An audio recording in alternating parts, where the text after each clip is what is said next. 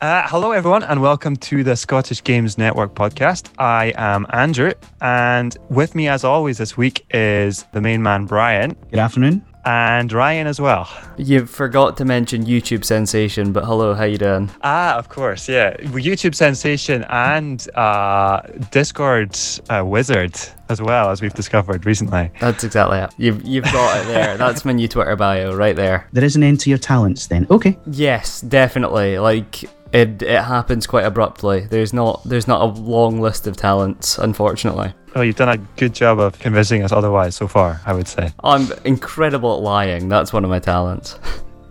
This is why we let you lead the podcast.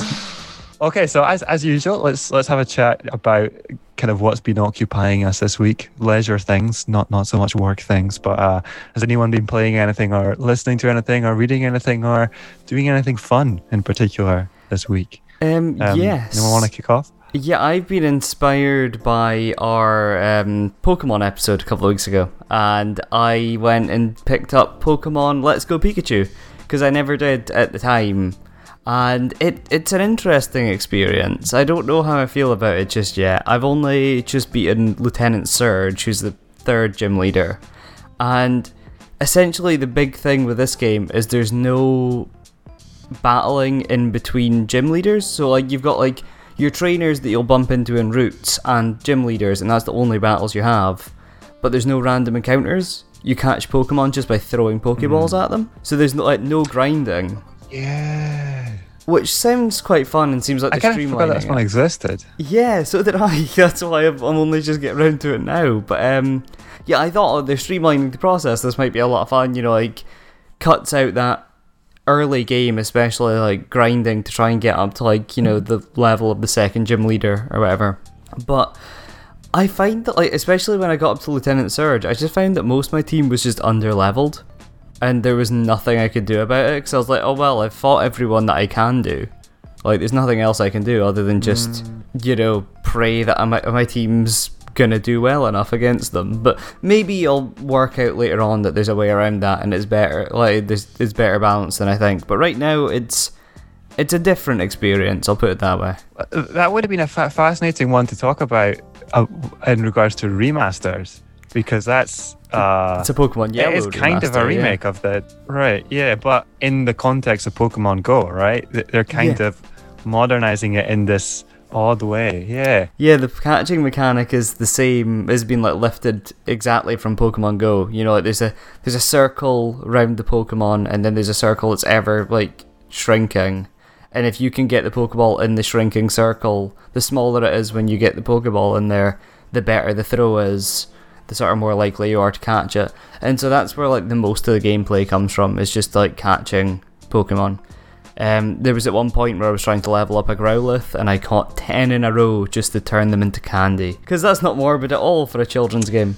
Dear Yeah, God, bizarre, I feel old. Listen, unless Bulbasaur's in it, I'm not interested. Bulbasaur is in it. He It's a Gen 1 remake, so Bulbasaur, Charmander, Squirtle, all the good guys. Well, that's fine. See, that's all you had to say. okay, well, I will admit, hands down, I have been keeping it old school this week. I've not really been watching anything, I've not been playing anything that you haven't heard of before, still sort of ploughing my way through Rage 2 and enjoying it. But I have been reading uh, A Little Hatred, which is the new book from Joe Abercrombie. Uh, the guy who writes uh, fantasy novels, which are like Game of Thrones but nasty. Is it Game of Thrones Yeah. already nasty? Oh Yeah. yeah, you've no idea. You know, he wrote the uh, But book nasty in what the hatred of kings. Uh, It, it, the last argument of kings. Um, it's it's quite political, a bit tortury, and somewhat bleak. Um, and this new one focuses on a, a very different set of uh, characters. So it's you know it's big sort of multi-character again, a little bit like Game of Thrones, but um, highly highly recommended. If if you really like you know drifting off to sleep, um, just thinking about how mankind is a pestilential hellhole and that uh, we should never ever leave the planet. It's got everything you could want and more. Perfect. Andrew, how about you? What have you been up to? fascinating. I I went back to Solas One Two Eight uh, for a little bit over this week, uh, just because it was niggling at me that I I, I kind of gotten stuck, uh, and I I think having a little break kind of gave me the fresh perspective to get past the bit I was stuck at, but it's just gotten even harder. And it's I'm at this thing where the the game is just so um, I love the atmosphere. I love when you work something out and you feel like you really you you know you really went through the steps and and had a genius moment. But i'm now at the point where i'm doing a lot of randomly placing things and hoping for the best. So i think i take a little break again and see. Um the the so, so we, we obviously we talked about this before. Like the light bending mechanic you're like placing mirrors and bending light around. Um and so far a lot of it has been you know static. You kind of set up the machine and you let it run. You know, it's like a it's like a marble run where you put all the pieces in place, you fire the light in, and it goes. But I think the thing I think I'm at a point now where you have to be moving the pieces as you go along. So maybe a piece that you used at the start where the light was going in, you need to then pick that up and move it further down the down the chain and it's it's it's a lot it's and you've got light coming from different angles and then they hit each other and change colors it's a lot so uh, I'm one. I'm, I'm hoping that it's not above me, uh, and that I will someday see see the end of Solas One Two Eight. But uh, at the moment, that seems a far ways off. if you get stuck, we actually do know the developer, and we can reach him. You know, if we can't get him digitally, once it's safe to do so, we can go and kidnap him, take him to the SGN studios, and force him to play it for you live. Solve the whole thing. Yeah. You know, we could even turn that into next week's podcast. There we go. planning my content for me, Brian. I mean, Thank way- you very much. Mm-hmm. I was gonna say, were you inspired to go back to Solas after Tom played uh, at the Playaway Festival, which links us into our first news story?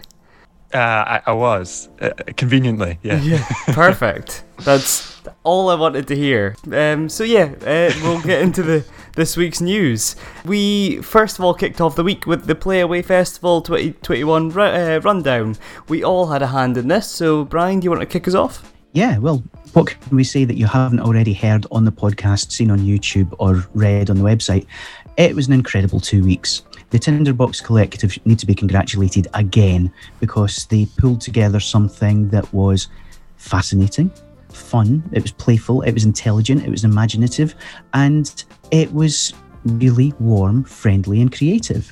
You know, we had live music at the beginning end of every session. They had a closing party that was genuinely one of the most fun Friday nights that I think any of us have had for months. And, you know, the, the, the talks, the speakers, the panels, everything kind of came together and it really showed an awful lot of Scotland's gaming ecosystem that would never otherwise have seen the light of day. So, big congratulations. And uh, yeah, we just wanted to pull together an article that really said, thanks, guys, let's do it again next year. Yeah, definitely. We all have our own piece within that article where we um we spoke about the different things that we took away from the Playaway Festival and our personal highlights and what we liked seeing. So I think the best thing to do in this instance is instead of running through it, is just tell you the link to that article is in the show notes. Go check it out.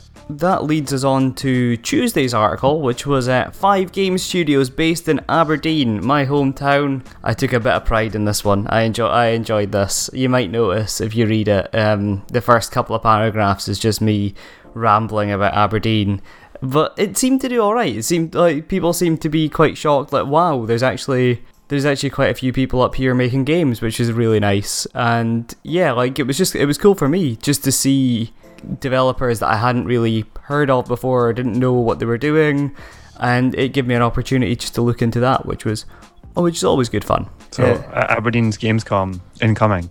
Yeah, well, it's, uh, I mean, we've got 4TG, uh, which I've been to I only went to the once. I it's ran two. So what, what is that?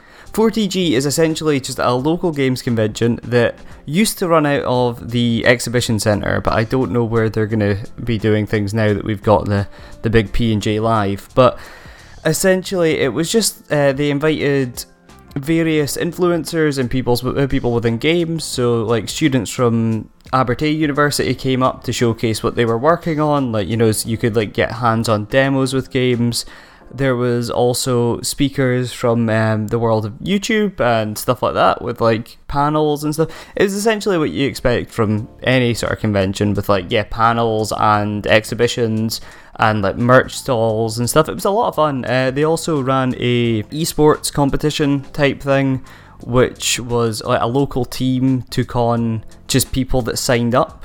So it was like I think it started off as an Overwatch I think it was an Overwatch tournament to start with, uh, the year that I went at least. And yeah, just random people who had bought like tickets to specifically go and like compete with against these guys did. So it was a team of complete strangers against sort of competitive Overwatch players. It was the eggheads of gaming, if you think about it like that. um, but yeah, right. that was uh, so. Yeah, 4TG is kind of the closest thing we've got to that. Um, and yeah, it's a lot of fun. I really enjoyed it. Well, this proved to be one of the sleeper hits of the uh, of the week when it comes to uh, the SGN news, because so many people across Aberdeen and the northeast of Scotland picked it up and went, "Really? We've got games companies." Because I think you know an awful lot of the, the focus in the, the region was on energy, oil, and gas for such a long time, and finding out that there are so many and so varied uh, a number of games companies, it was truly amazing, eye opening. Um, yeah. And I don't think people had appreciated that there are a couple of decently sized studios up there. You know, you've got brilliant, brilliant Skies who do From the Depths, and you've got Firefly Studios who do the Stronghold games.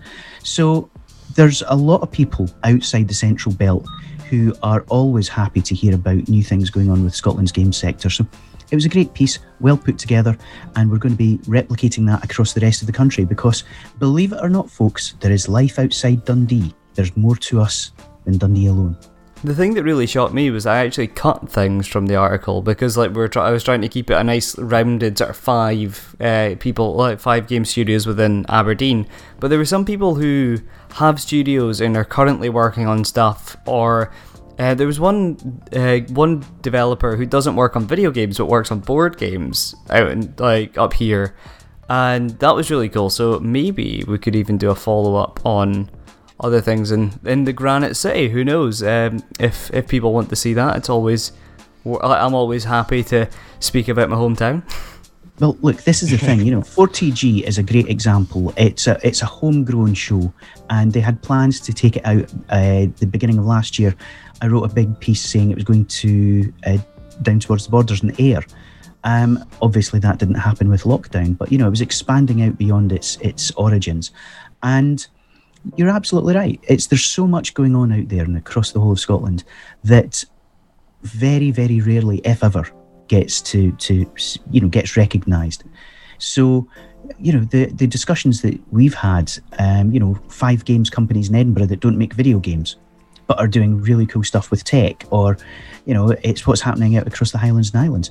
There's some really, really interesting folk out there doing some really wonderful things. Um, and as the champions of all that is great and good, as well as you know mediocre and horrible, um, in Scotland's games industry, I think we're it's up to us to be responsible and step up and make everybody sound lovely. Um, and obviously, once we had translated your piece out of Doric into, you know, something approaching English, um, it seemed to do quite well. Okay, who's your dues? Don't start me. It's like Google Translate was not my friend when I was doing that piece. God. I mean, I'm Scottish, but are you people from Mars or something? Uh, no, we we actually come from underground. That's where Rubislaw Quarry came from. We actually burrowed from the ground up. It, we didn't mine from the surface down. Um, yeah, that's where Aberdonians come from okay, we're going to we're going to skip forwards just before we get threatening, you know, um, emails and tweets and everything. Don't worry, I'll translate them for you. it, Brian, is this a death threat? I don't know. it just says fit. Uh, it's no, no, nobody knows. Nobody knows. Okay, skipping forward, uh, we then uh, introduced a, a, brand new piece of technology, um, Pure 4D which was announced uh, earlier this week by our friends at Di4D, the company formerly known as Dimensional Imaging. So they do the ultra high res facial capture with 4K, 8K cameras. You don't need dots all over your your face. Um, they just use really high resolution cameras and some very clever software to capture every nuance, every wrinkle, every stutter, every quaver, and every fleeting expression and they've been working in around Hollywood uh, a lot of the big sort of blockbuster movies. If you've seen Blade Runner 2049, they did uh, Rachel, the replicant, who you know brought Sean Young back to life in inverted commas. Not that you know Sean Young is dead, but um, the character exactly the way she looked when Ridley Scott shot the original. Um, but uh, Pure 4D is now aimed very specifically at the games market, and it's been optimized to fit into the games pipeline very much focused on the, the sort of the next generation consoles and the high end games. So this isn't something you're necessarily going to see in the casual social mobile or online space. But uh, the company have already worked on things like uh, Call of Duty Modern Warfare. So it's only a matter of time, I think, before we see more Scottish technology being used in blockbuster games of the very near future. Yeah, this seems to be the next sort of step past like what Uncharted was doing at the start of like the PS3 generation, where everyone was like, "What you you acted out everything, and that's now what the game is." Uh, and yeah, it's really cool to see that games are progressing to such a point where it's like, yeah, we can have full body capture and facial capture to like bring characters to life and actually sort of portray the actor's performance as well as we possibly can. And it also sort of validates the idea of becoming a video game actor. I don't even know if we should call them voice actors anymore because so much of it is motion capture and facial capture and stuff that it's more than just voice. But yeah, like I think for a long time, like Nolan North spoke, he spoke about, I uh, spoken about it in the past about how the reason he got into games wasn't because he was like, oh, I think that this is a great industry. It was more just that no one else was going near it, and he had a like a wife and kids to feed. So applying for every job going was the best way to do that. But nowadays, like you do have like sort of Oscar nominated actors signing up to be in movie uh, in video games and stuff. So I think the further we go with this technology, the better it is for the industry as a whole. Absolutely. You know, I, we actually ran a piece towards the, the end of last year, or maybe around about the middle of last year, a, a whole video documentary called The Captured Actor, which our friend Ian Lawson um, put together for the Royal Conservatoire in Glasgow.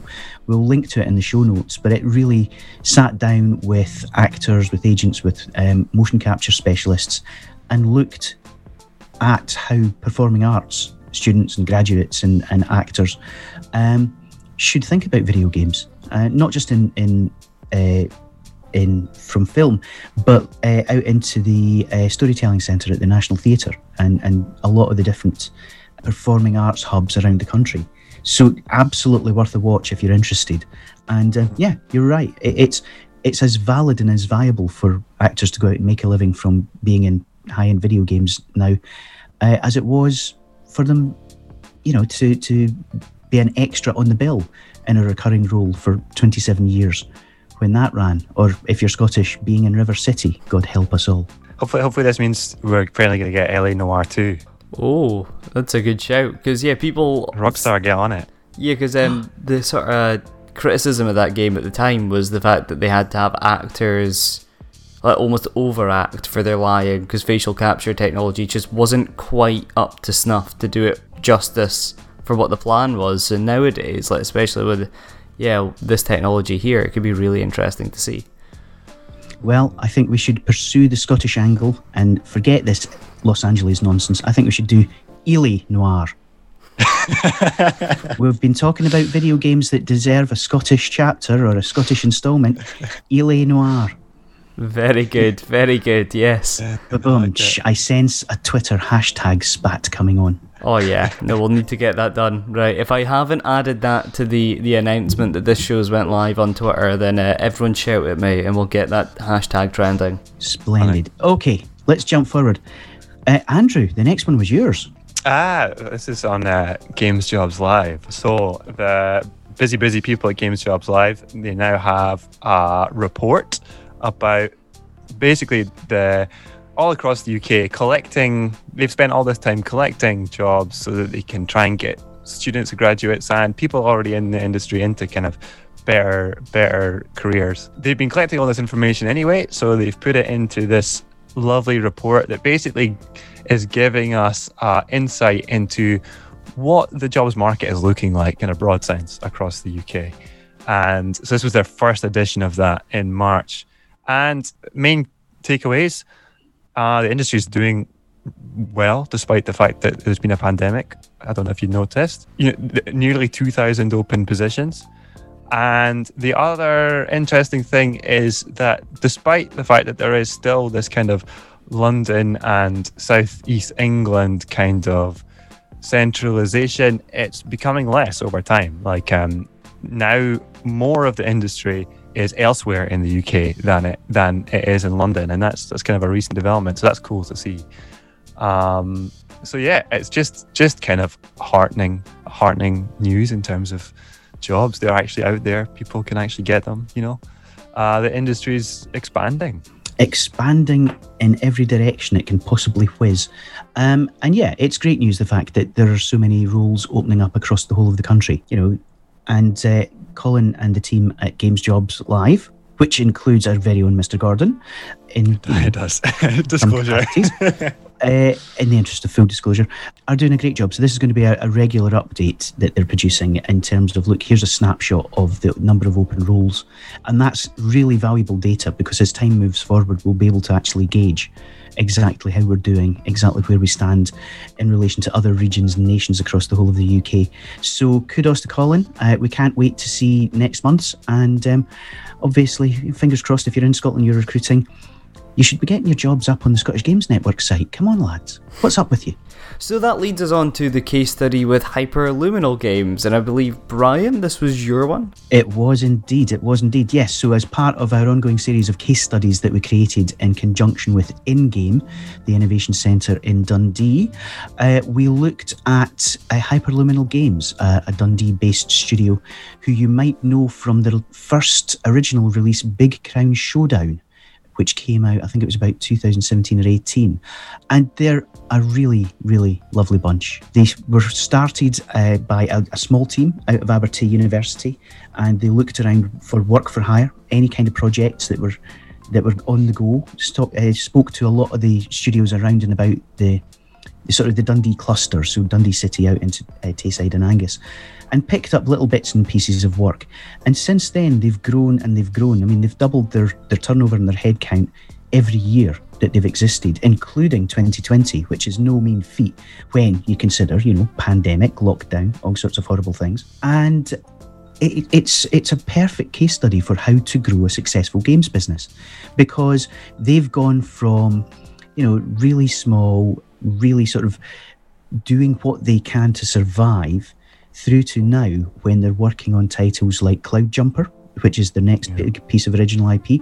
They've got another game in development that they uh, they can't really talk about publicly. I had an awfully interesting chat with Stuart, the CEO, about the game. I can't say anything. Sorry, guys, but it's going to be great, and it could be one to include on our list of games set in Scotland. That's pretty much all I can say. Uh, so you know the, the team have done fantastically well as a company there were so many really good bits i wanted to try and fit in this case study you know it was sure went we were young guys we were in our 20s we decided we were a studio and thought that's it we'll be retiring millionaires by the time we're 30 um, and then a week later we realized this is hard which i thought right that's got to be the quote that goes up at the front. Um, and but you, they went out looking for work for hire because they thought this is the only way we're going to make money. And I really loved the pragmatism because they said, look, it's we're going to have people pay us to learn how to make games. Mm-hmm. I was like, well, there you go. That is a fantastic approach because they were making money, they were generating revenue, they were keeping the studio going, and at the same time, they were they were learning how to make video games. And it took them, you know, quite a significant amount of time until we got to the point where they thought, actually, here we go, we can make our first original game and they came yeah. up with Big Crown Showdown, and then had to you know go and find a publisher and do all this kind of thing. Read the case study because if you are a student, if you're studying video games, this is how you do it, guys. This is how you make it work. If you're running your own studio, if you've got aspirations to make video games, go and read the case study because it really couldn't be any more of a, a lesson in this is what's important. You know, this is how you do it um, you know, Stuart was quite upfront saying, when I started the, or when we started the studio, I didn't have any business skills. You know, I went to Business Gateway to go and learn about, you know, payroll and taxation and all of the things that he didn't know coming out as a graduate. So, uh, I thought it was a fantastically good story, and I'm just um, delighted that we were able to work with the team at InGame to, to get it out there and share it with the world. Yeah, definitely. I think the main takeaway from it is that, yeah, exactly what you said. The quote, um, there's no substitute for hard work, is there? And I think a lot of people think when they, they start making games, it's like, oh, yeah, well, I'll just, I'll slap one together in my free time and then, you know, it's going to be number one bestseller in the UK and I'm going to be a millionaire by the end of the week. And it's not quite that simple. Not quite. they remind me a little bit of um, Media, Mediatonic in the sense that they were uh, they are a company that have been doing things for a long time kind of and, and the nature of it being kind of collaborative works or work for hire is that you know that their name's not really out there. But it by the time that they're actually in the spotlight you know they're they're such a they're basically a very experienced veteran almost like team um, so I can only hope that they enjoy the same kind of success that that Mediatonic has, has enjoyed. Yeah, uh, in, Mediatonic in is a great Mediatonic is a great example. The other one is Rovio. You know, Rovio, who are the, the, uh, the ah, creators yeah. of Angry Birds. Angry Birds was their 47th or 48th game. And nobody, not even the people at Rovio, can remember the first 47. But, you know, Angry Birds was the one that, that transformed them. And they've built on that and they've innovated on that. And, you know, they've used that success in a lot of different ways, some successful, some not so. But they're still about, they're still there, they're still doing incredible things. And um, yeah, you know, it, it is possible in 2021 to build and grow and a, a successful game studio uh, without you know having to have the multi-million pound investment or without having to um, be located in the heart of london you know it's totally possible um, and we have the talent pipeline. You know, we've got seven universities producing games graduates, 11 colleges producing, you know, game development students with HNCs and HNDs. We've got a ton of talent. We just need to be able to turn it into viable businesses. So, talking about striking out on your own, Mark McCready from British Esports has moved on to do his own thing on the side, um, and I covered that this morning at the day of recording. It was the Scottish University's Esports Network. Essentially, what Mark's doing is he's creating a space for society heads from across the universities in Scotland to get to together to organise competitive gaming tournaments.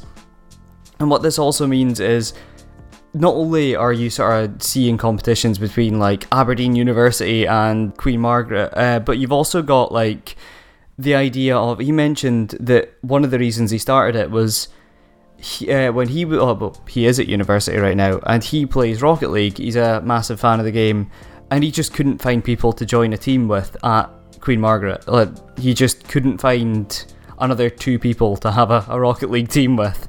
Um, so that's also something that's being addressed with the network is the idea that if you feel like you're the only person at your uni wanting to start a team in a specific game, you can be scouted and recruited from other universities uh, to fill in the gaps, which is really cool. So yeah, like in his case, Rocket League. Let's say RGU. We'll go with some hometown pride. I'm just really doubling down on Aberdeen this week. Um, they let's say they were looking for one extra Rocket League player uh, to fill out their team. He could be scouted, and that's really cool. That's some like, just some really cool ideas. And we spoke to him on the YouTube channel about what that means for the sort of esports community as a whole within Scotland and he was saying that by bringing all the universities together and having like official leagues or tournaments teams that aren't quite as big as like the really big names like Scalp who are starting their own team and all that can recruit and scout players from the university circuit before they start getting the sort of the big attention that they get from like you know from bigger teams that can offer more money which which in turn just makes the the esports scene more competitive, which is always a good thing. If you're watching any sport, then you want, you know, competition and not just the same teams running away with it every year. Isn't that right, Scottish football? yeah. Okay. Scotland in competitive sports may not be uh, playing to our strengths in the way that I think people might wish that we did. But when it comes to esports, let's be honest, across the whole of the UK, it's still emerging Nobody's entirely sure whether it's a real thing yet.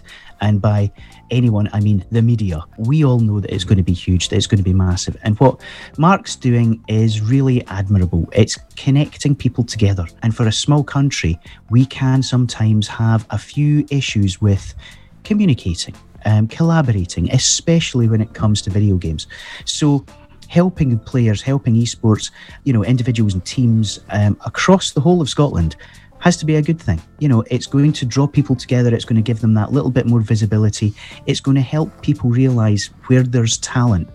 Um, and as esports continues to grow, this has to be one of the fundamental building blocks in making sure that we're, you know, part of this and that we're, we're helping players come through. So it's it's a great first step. You know, we've got the the universities, we've got the colleges. You know, let's let's celebrate it. Let's shout about it. You know, it's not an area that the Scottish Games Network covered in the past because we didn't know what was going on. We weren't talking to people, but now we've got, as you say, we've got Skelp, we've got ADL, uh, we've got Esports Scotland, we've got the Scottish uh, Esports Hub. I, I, spoke to to those guys earlier today. There's a ton of stuff going on, so we're going to be shouting about it. We're going to be supporting it. The first Esports in Education Scotland conference happening next week uh, on the 24th of March, I think, at which I am speaking because I am a sucker. It's anyone comes and asks me to speak at anything, and I'll say yes before considering whether or not I know anything about the issue. So I now have to write a presentation about uh, employment opportunities and careers in esports.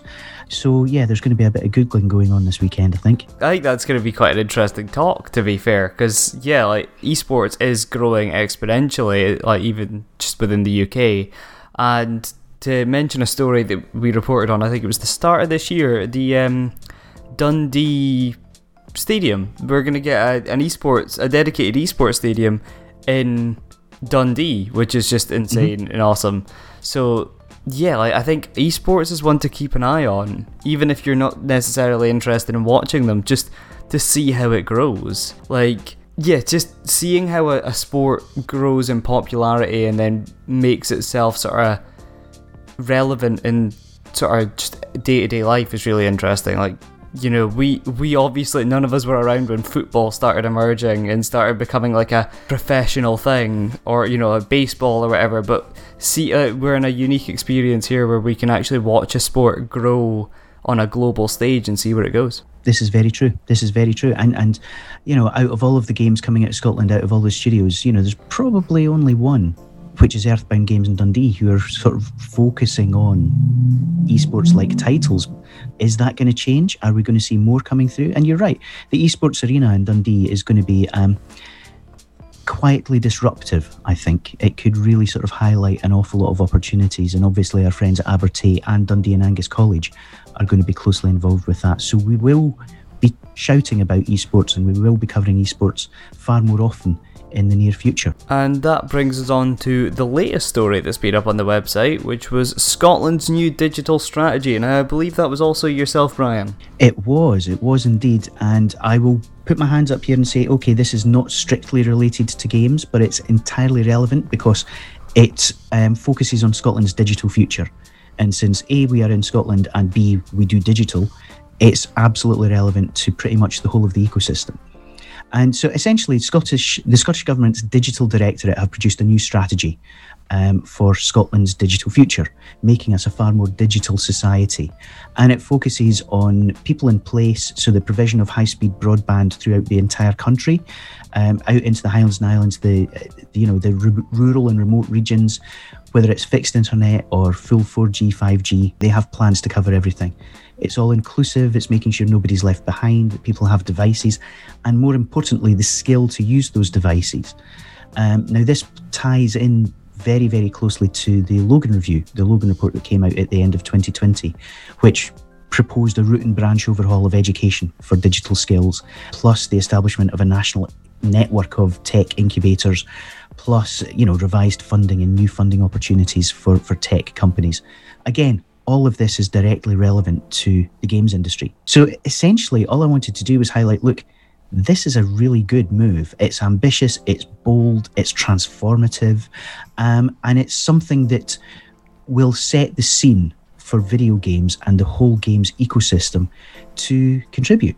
You know, we have so many strengths that we can bring to the table as Scotland tries to innovate its way out of COVID and become a more digital society, not just in terms of commercial success. You know, in 2020, the global games market uh, was worth what 174 billion dollars. It's projected to break 200 billion by 2025, and the, the you know the upper limit is stratospheric. We, we don't know. It could keep going and going from that point. And the games sector does not need the big expensive upfront capital investment like film or screen does. You know, we don't need a studio.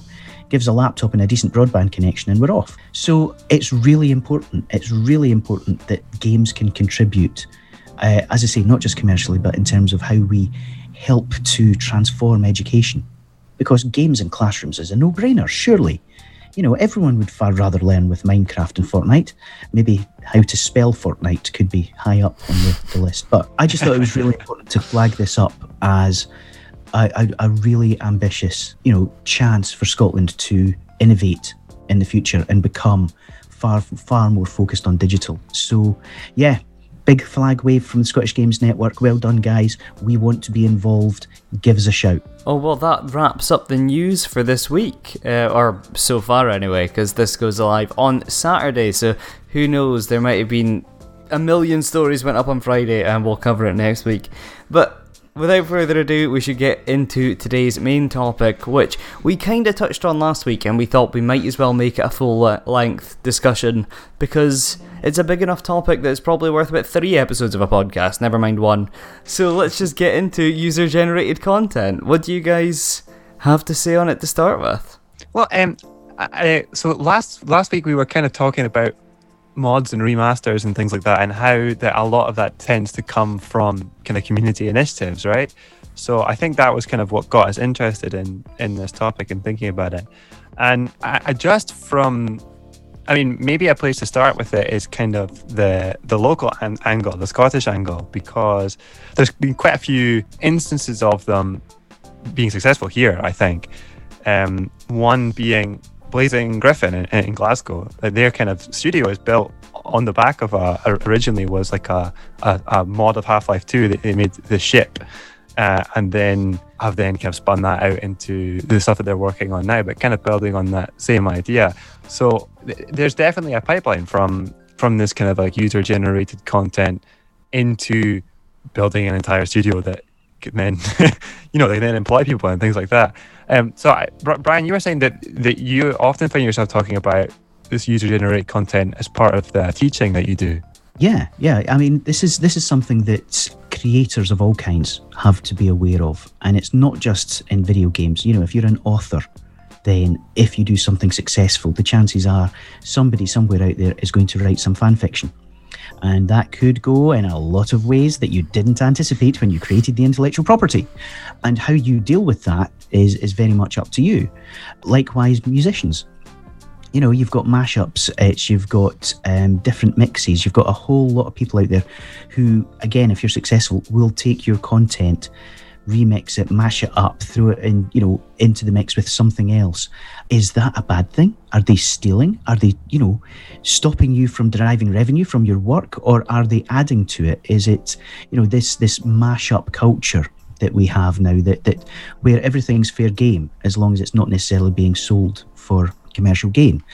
But obviously, in video games, since they are fundamentally a digital product, a digital content type, the tools that you use to make them can be replicated, back engineered, ripped off, or shared and, and used to extend the life of that game.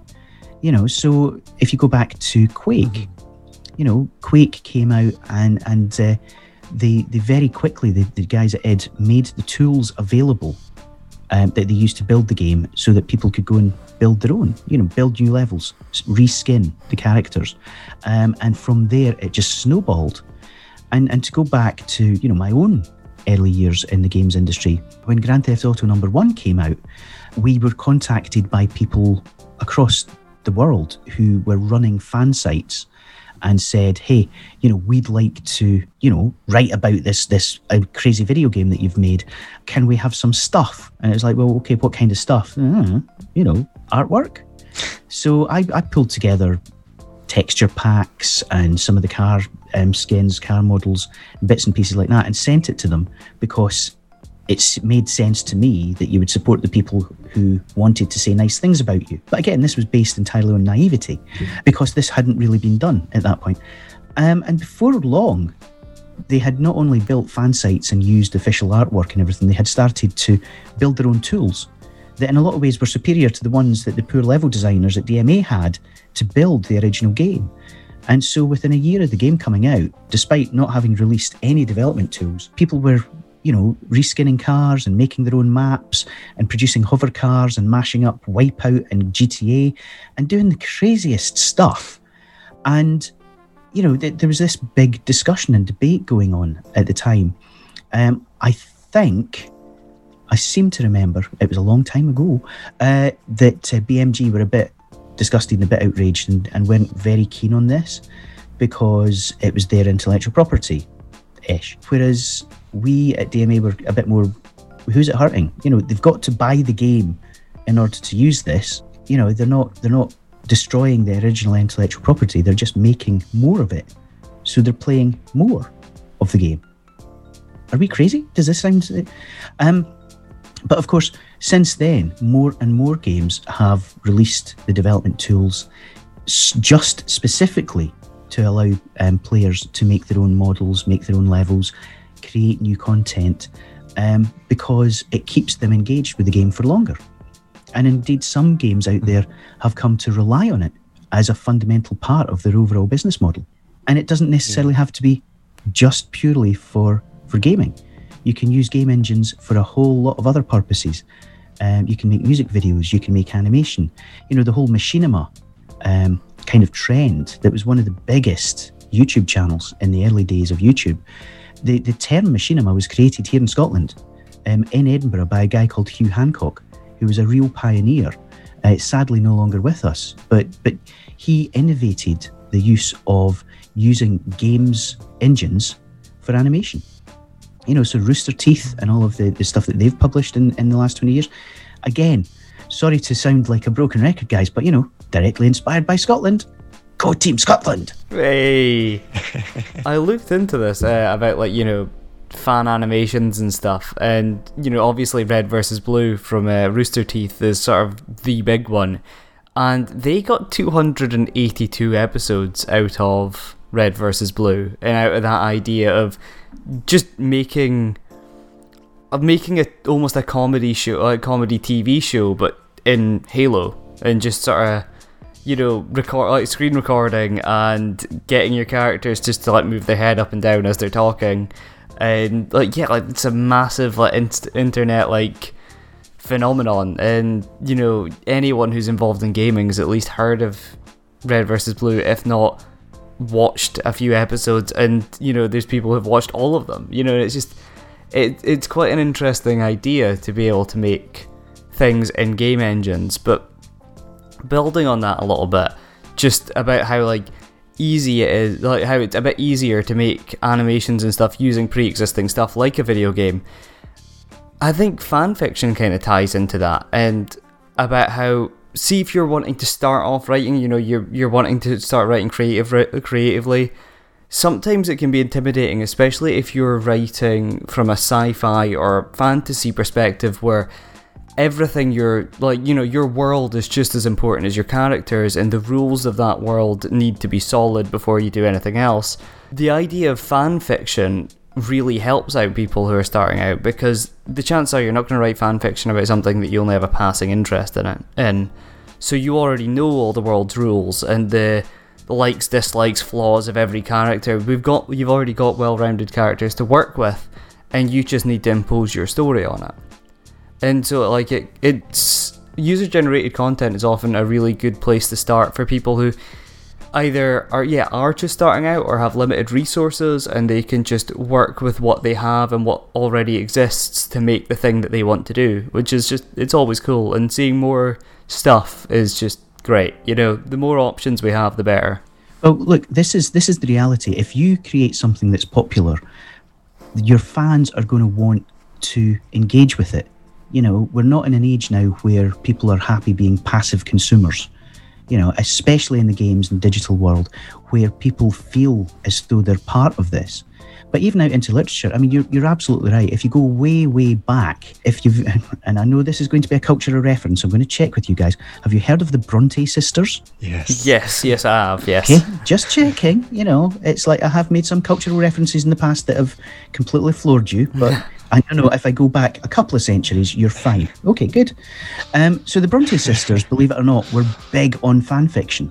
So they actually wrote stories featuring Arthur Wellesley, aka the Duke of Wellington. So he was fighting the Peninsular War, fighting off Napoleon at the time, going off being all heroic. And the Bronte sisters were totally crushing on him and were writing fan fiction with all of these these um, big battles where he was the hero and everything. Mental, right? But it was fan fiction. And so this is the thing. It, it's called fan fiction because it's your your biggest fans. It's the people who care. You know, you should be grateful that you've made something that in this, you know, content saturated world that people are, are engaging with. And if you'll give them permission, if you say, well, go ahead, guys, knock yourself out, very quickly, what they're doing is, is will outstrip your original. Now, it, look, let's look at Harry Potter. Now, whatever your opinion on the author, and there's a lot that has been said, but way back when, you know, she said that um, go right ahead. You know, you're writing Harry Potter stuff. Go nuts. You know, just be respectful of the uh, the actors, because a lot of the Harry Potter stuff went in some very strange areas. Yeah.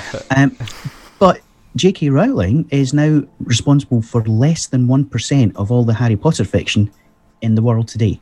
You know, she only wrote seven books. There are some fan fiction authors who have, you know, done 10 times that amount regard you know and however questionable the content or however high or low the quality it's it's a testament to the power of that universe that franchise that fandom that people want to engage you know and count yourself lucky i only mentioned harry potter i'm staying the hell away from the morass that is twilight because whoa you know and and one of the one of the primary um, writers of Twilight fan fiction.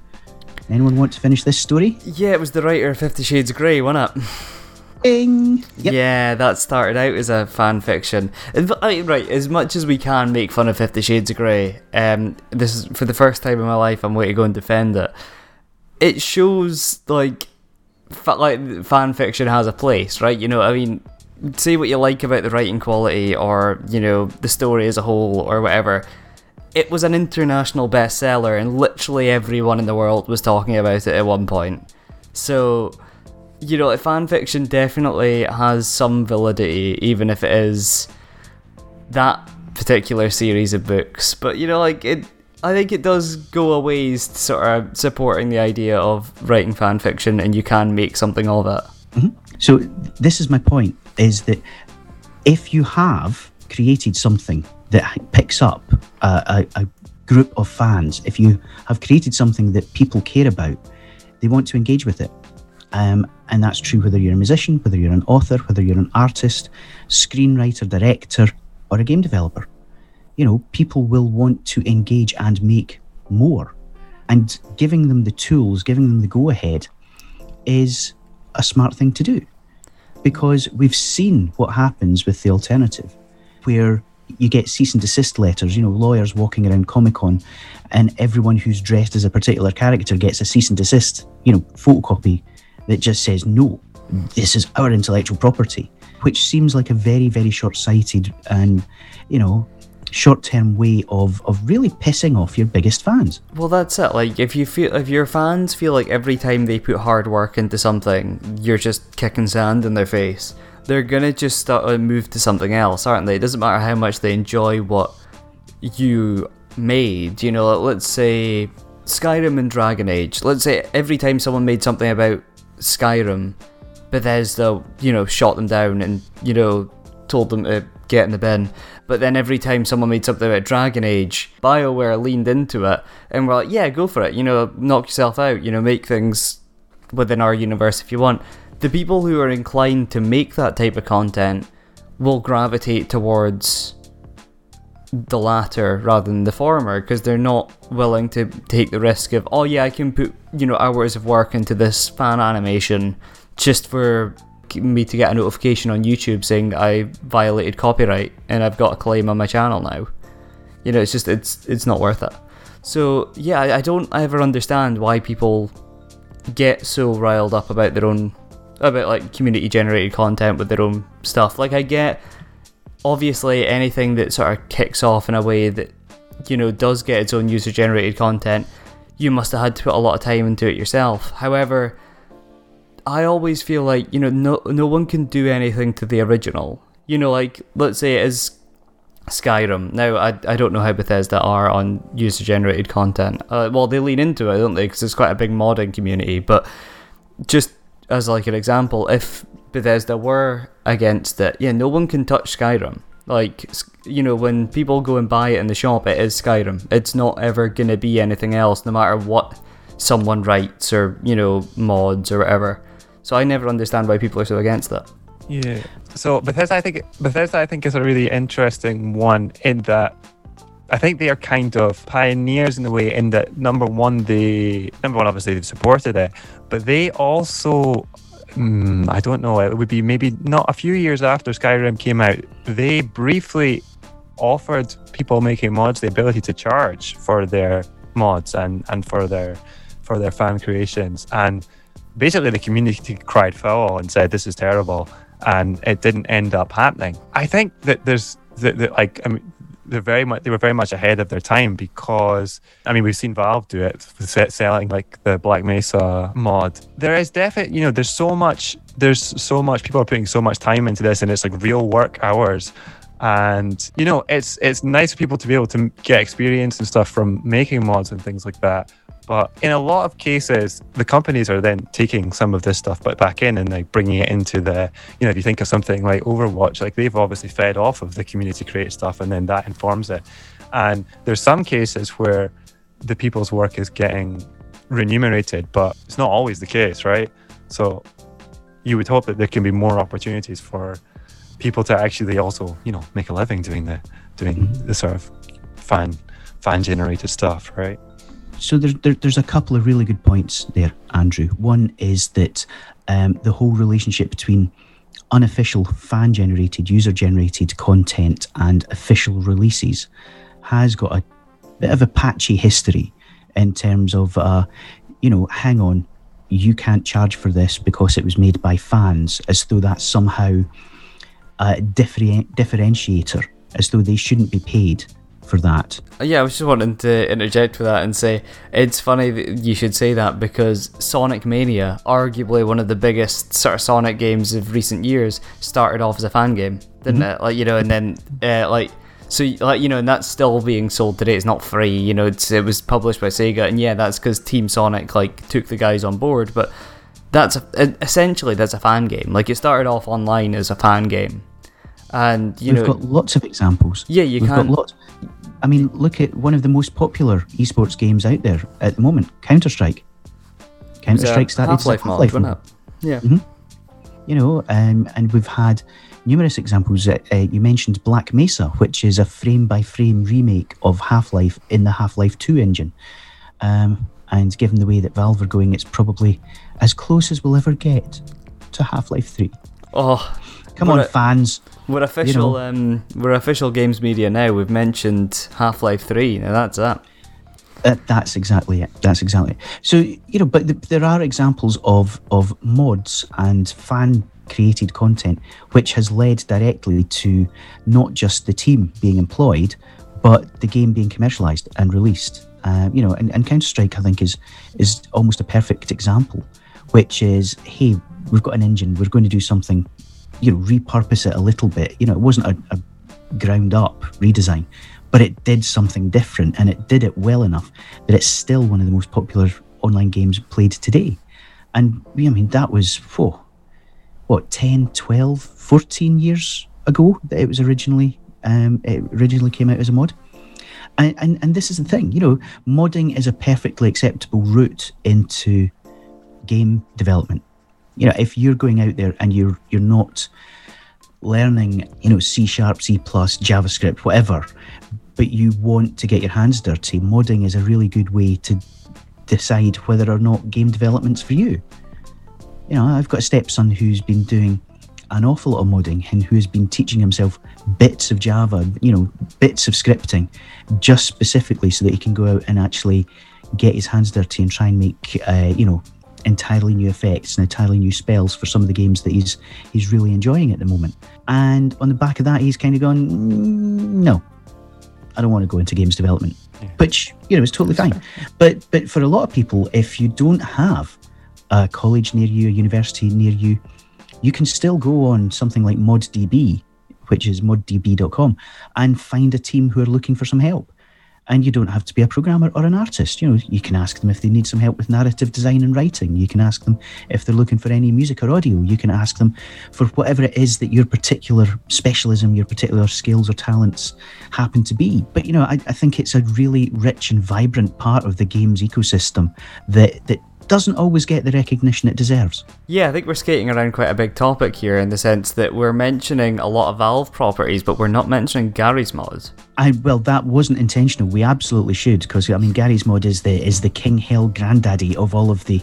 Here's a tool set that lets you go and do some crazy things, so much and, and used in so many different circumstances to to do incredibly clever things. You know, we're talking music videos, we're talking fun animations, we're talking, you know, plain straight up insanity because you can adjust it and, and do almost anything to to uh, change and affect the world.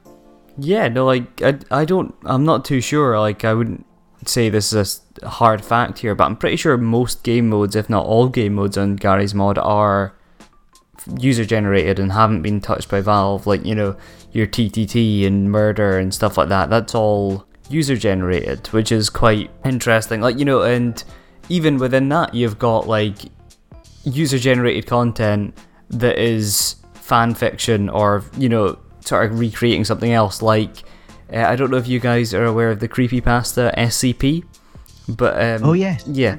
The idea of it's like, yeah, like a prison for like monsters and stuff like that and there's a Garry's mod game that's actually had really like quite a lot of fun. I think it's called SCP Containment Breach, and yes, it's yes. quite Dead by Daylight kind of inspired and stuff like that. But I think it was quite ahead of its time because I think it was before a lot of those games and before even like Evolve and mm-hmm. stuff, where essentially one player will take control of the escaped monster, and I think there's three or four that like the you can random, randomly be selected to become and the rest of you are um, soldiers sent in to sort of contain it. Mm-hmm.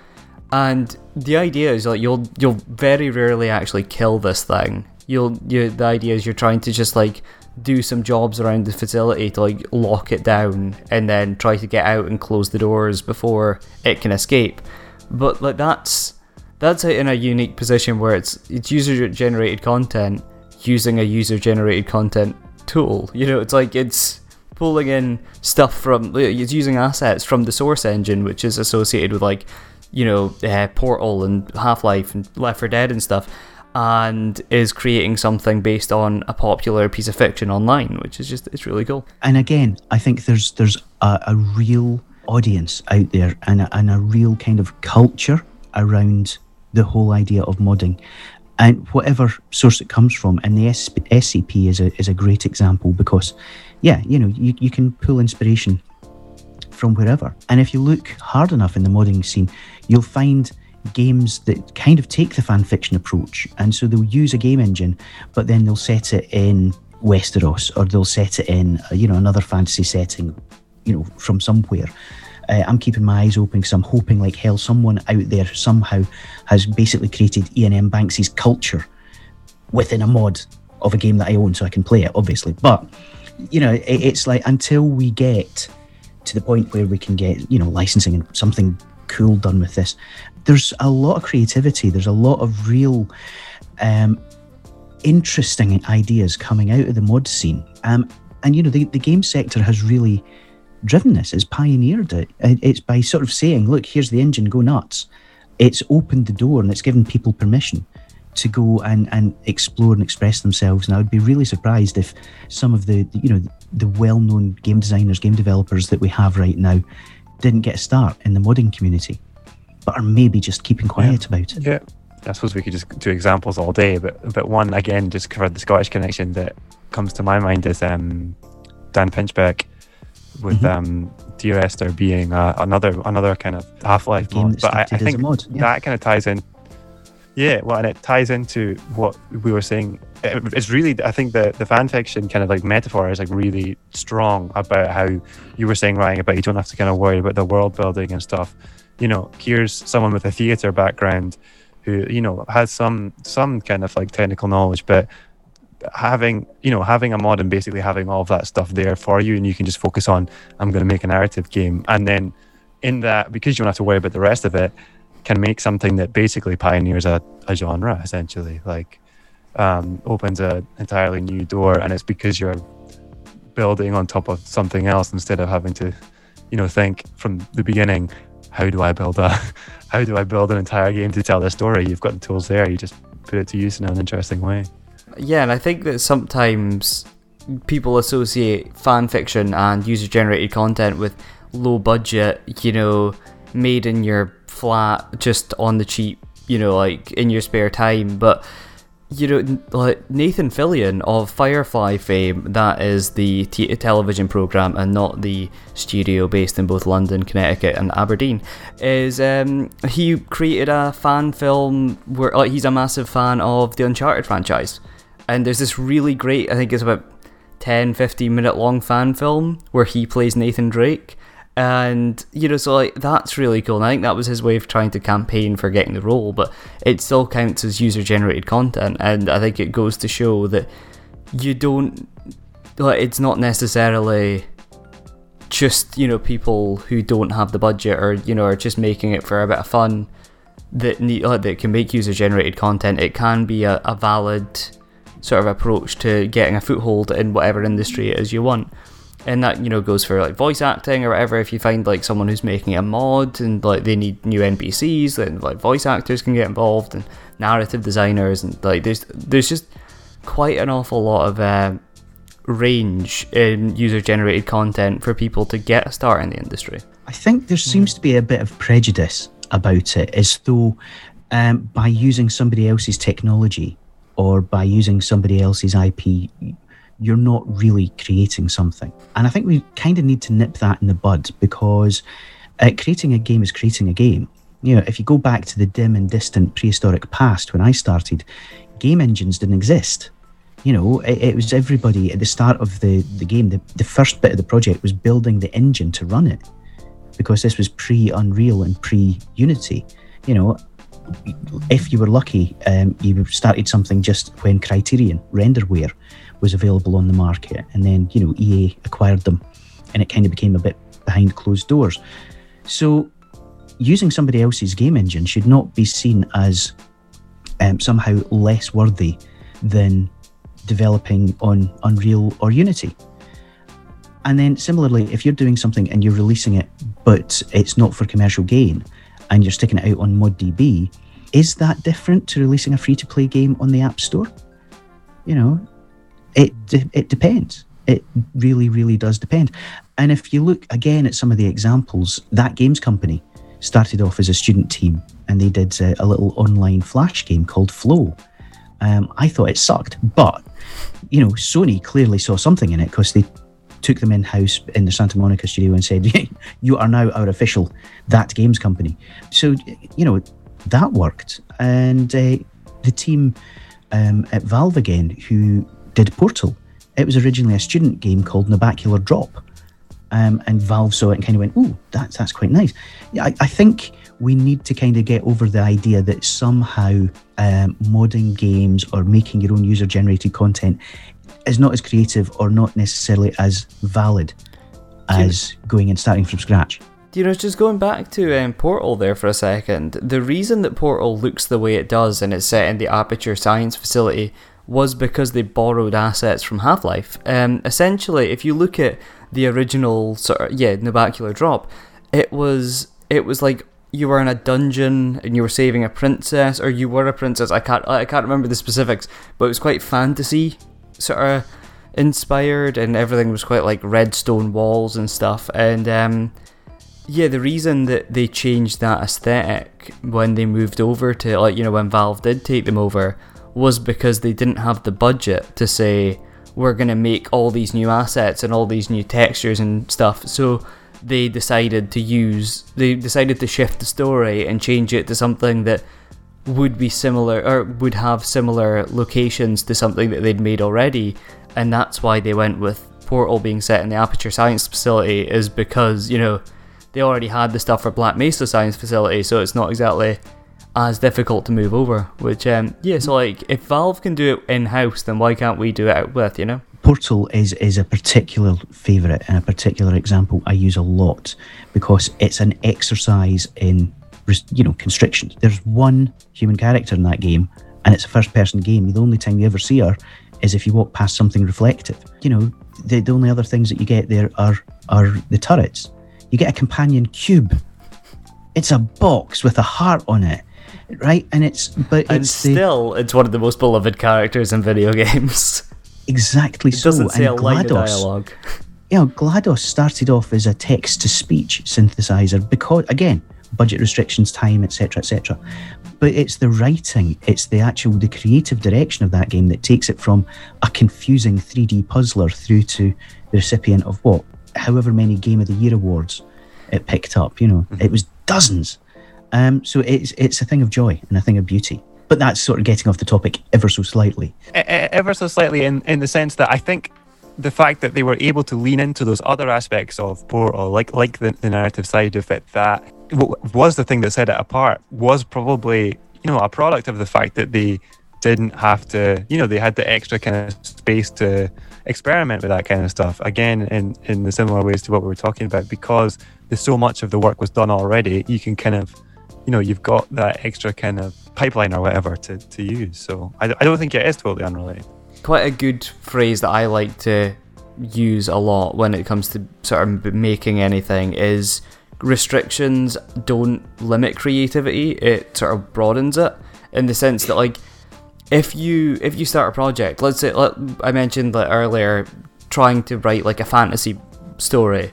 Starting off writing a fantasy story you have to spend so long trying to come up with like all the different rules for your world and everything and you got so many options that you're probably gonna miss a lot of good ones that you have like or good ideas that you have because you're glossing over them and trying to think of something else.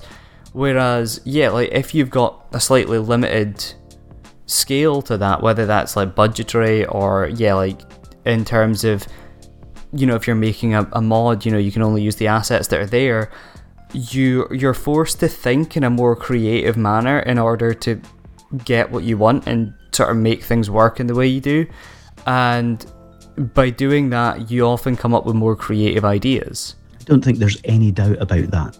You know, it was uh, way back at DMA Design. Gary Penn, who was the creative director, had a program for the testers to help them learn game design, and he would give them weekly challenges. You know, with things that were ridiculously constrained. You know, create a game that only uses one button. Create a game that only uses two colors. You know, and it forces you to think an awful lot more creatively. And um, yeah, you know, it, it's if you don't have mad programming skills or you're not a really talented artist and you're using okay these are the assets i've got it can help you to sort of find a new way of approaching things or you have to be a little bit more innovative and creative so i don't think it's a bad thing at all you know and, and producing something that um, uses other assets uh, if you remember back when flappy bird came out you know it was and it went insanely popular you know totally viral um, and you know, one of the criticisms was that he's just stolen graphics out of Mario, and it's like, yeah, I don't remember him ever. You know, uh, what was it? And you, I'm not even going to pronounce uh, attempt the pronunciation. I don't think he ever claimed that it was all original. It was just it was a nice, simple little game that he kind of threw together. But there, we we can sometimes suffer from a little bit of snobbery when it comes to the game sector. and the thing You know, is as well we've got the whole Yep. real games thing. Well, the thing is, as well, I was gonna say was just um, like you can't say that you like, even though yeah, it's got the pipes from Mario and stuff. You couldn't look at Mario and Flappy Bird side by side and go, yeah, he's just copied the game. Like the, you'd be a moron to think that that's what he's done. Yeah, he's like he's uh, copied the pipe design and everything, but other than that, and maybe like the background looks kind of similar to World One One sort of Mushroom Kingdom aesthetic, but you know he he made an independent uh, game that was maybe not wholly original, but definitely unique enough to make a break for itself and you know sort of explode onto the mobile scene. Yeah, well, what what is original out there? You know, if you're doing an RTS game, then you're ripping off, you know, Dune 2000 or Command and Conquer. If you're doing a tower defense game, if you're, do- I mean, if you could patent game ideas, game concepts, we would have one first-person shooter. We would have one racing game. You know, thank God we can't. Um, it's how you take a core mechanic or a control system and how you innovate with it. You know, within that th- that particular constraint.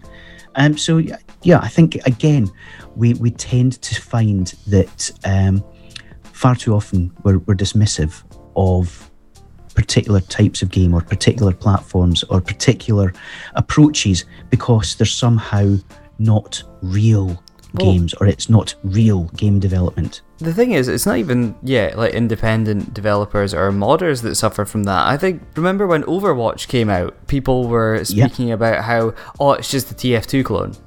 It, you know, it's ju- because it happens to also be a hero-based shooter uh, with a you know with objective-based gameplay. Oh, it's it's a TF2 clone. And you know, looking back at it now, it's quite ridiculous that people were saying that, considering it was a it was a game that near enough defined the gen- generation in terms of you know multiplayer uh, online shooters, and for like for that initial response, you know, it does just I think it is just it's very easy to rile up the video game community, and I think the problem is yeah, what the snobbery is exactly you hit the nail on the head, Brian. Like some people just go, oh, that's that's not a real game because it's not what I'm thinking I want right now. Exactly so. Exactly so. And and it's how can I put this? Um, I'm trying to find a way to be diplomatic yet respectful. It's fucking stupid, is what it is. Yeah, Right. no, I'll give you that. Mobile gaming is killing the games industry. Is it? Is mobile, you know, home taping is killing the music industry? It's nonsense. The games industry is bigger than it's ever been. It's the games industry is constantly changing and evolving. The one constant in the video game sector is change. But a lot of people seem to want a return to the golden days, which presumably was what, the late 90s, early 2000s, where if you wanted a game, you had to go into a shop buy it in a box. Um, and we didn't have this filthy, non dedicated platform nonsense with mobiles and smart TVs and streaming. Streaming! Streaming's never going to work. Streaming's not the future of video games. Um, for a sector which has been constantly changed by technology, not just new platforms, new business models, new revenue streams, new audiences, new ways of engaging and playing we're really bad at spotting the future trends. And it's remember when VR was going to be the future of video games, we were all going to die because we would be locked into our little headsets. Yeah, that's right around the corner, guys. Right around the corner. Oh, everything's away to go very sword art online in a minute, I'll tell you. I can't wait. Bring it on. I I think if anything, it's kind of the opposite, almost the opposite way around it in, in some ways. And uh, you know, we're having this discussion about like um, mods and and and and fan created content, and you know, th- there's the kind of fear from companies that maybe.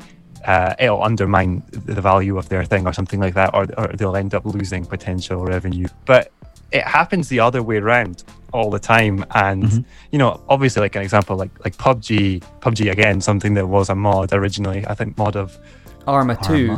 Maybe. Yeah, I think it was Arma. Um, yeah, but um, and, and made from just assets and stuff.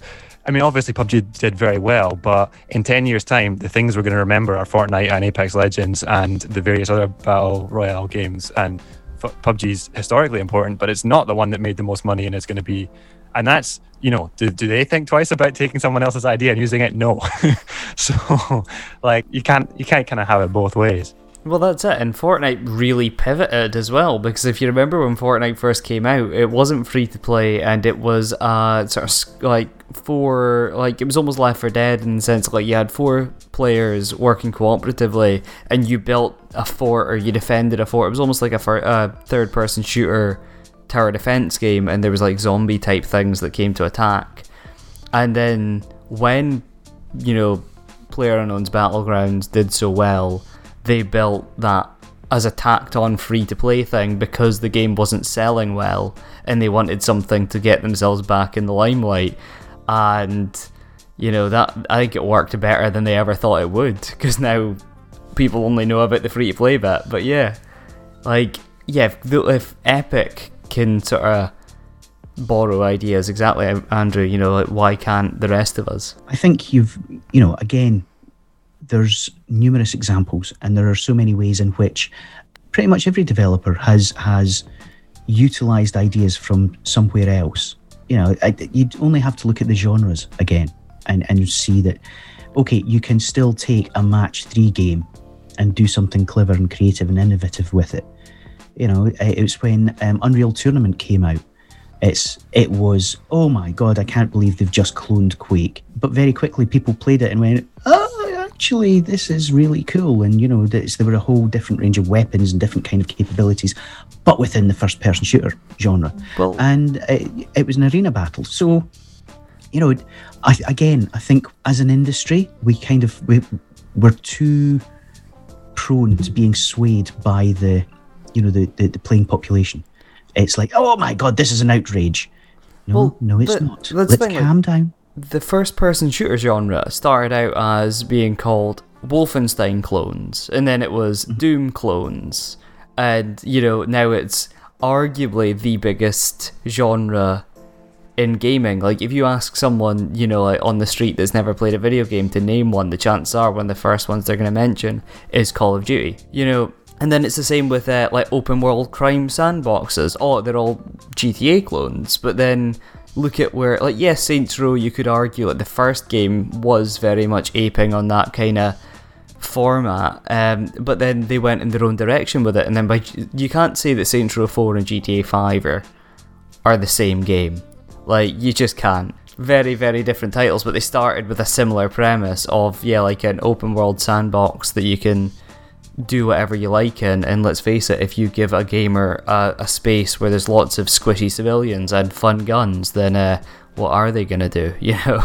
Well, if you give people the, the, the means to produce something, to create something, then you have to be aware that at some point, possibly measurable in seconds, somebody is going to make something objectionable. There's an industry phrase called time to cock, which is how soon after we put this tool, forgive me, um, into the hands of users, is somebody going to create an enormous penis? And it is normally really, really quick. If it's not the first thing that's created with this this this new um, tool, then it's going to be one of the first five. You can absolutely guarantee it. But this is one of the risks when you look at putting the, the, the means of production in the hands of the proletariat. It's someone is going to make something filthy, possibly objectionable, and then within a very short space of time, racist. Today we have been covering user generated content, and unless you guys have anything else significant to add, I'll take that as a no. Oh, Always, Always. just try and stop me. Oh, well, what we'll No, do I- is we'll set up a wee live stream for you, Brian, and that'll just always be running. and you could just, you know, come in and out of shot every so often and just tell us something about. And another thing. yeah, Yeah, no, we'll can do, do that. We could do that. Yeah, no, like just always I'm- live on YouTube. Definitely. I I would say that I- I'm definitely interested to hear what everybody else has to say, though. Yeah, hundred percent. Um, so yeah, like please, if you have something to say about this topic, let us know. Get in touch on Facebook, Twitter, skywriting, whatever you personally want to do to contact us. Then feel free. Um, yeah, we're not difficult Leave your f- to- feedback in a Doom mod. yes, do that. Make a mod. Oh, please. Do you know, is Happy Wheels still a thing? I remember people used to make Happy Wheels levels for like specific YouTubers and stuff they liked. Just if you want to do that, if you want to write notes in the background of Happy Wheels levels, I'll uh, throughout next week I'll keep searching SGN and Scottish Games Network on the levels to see if there is one.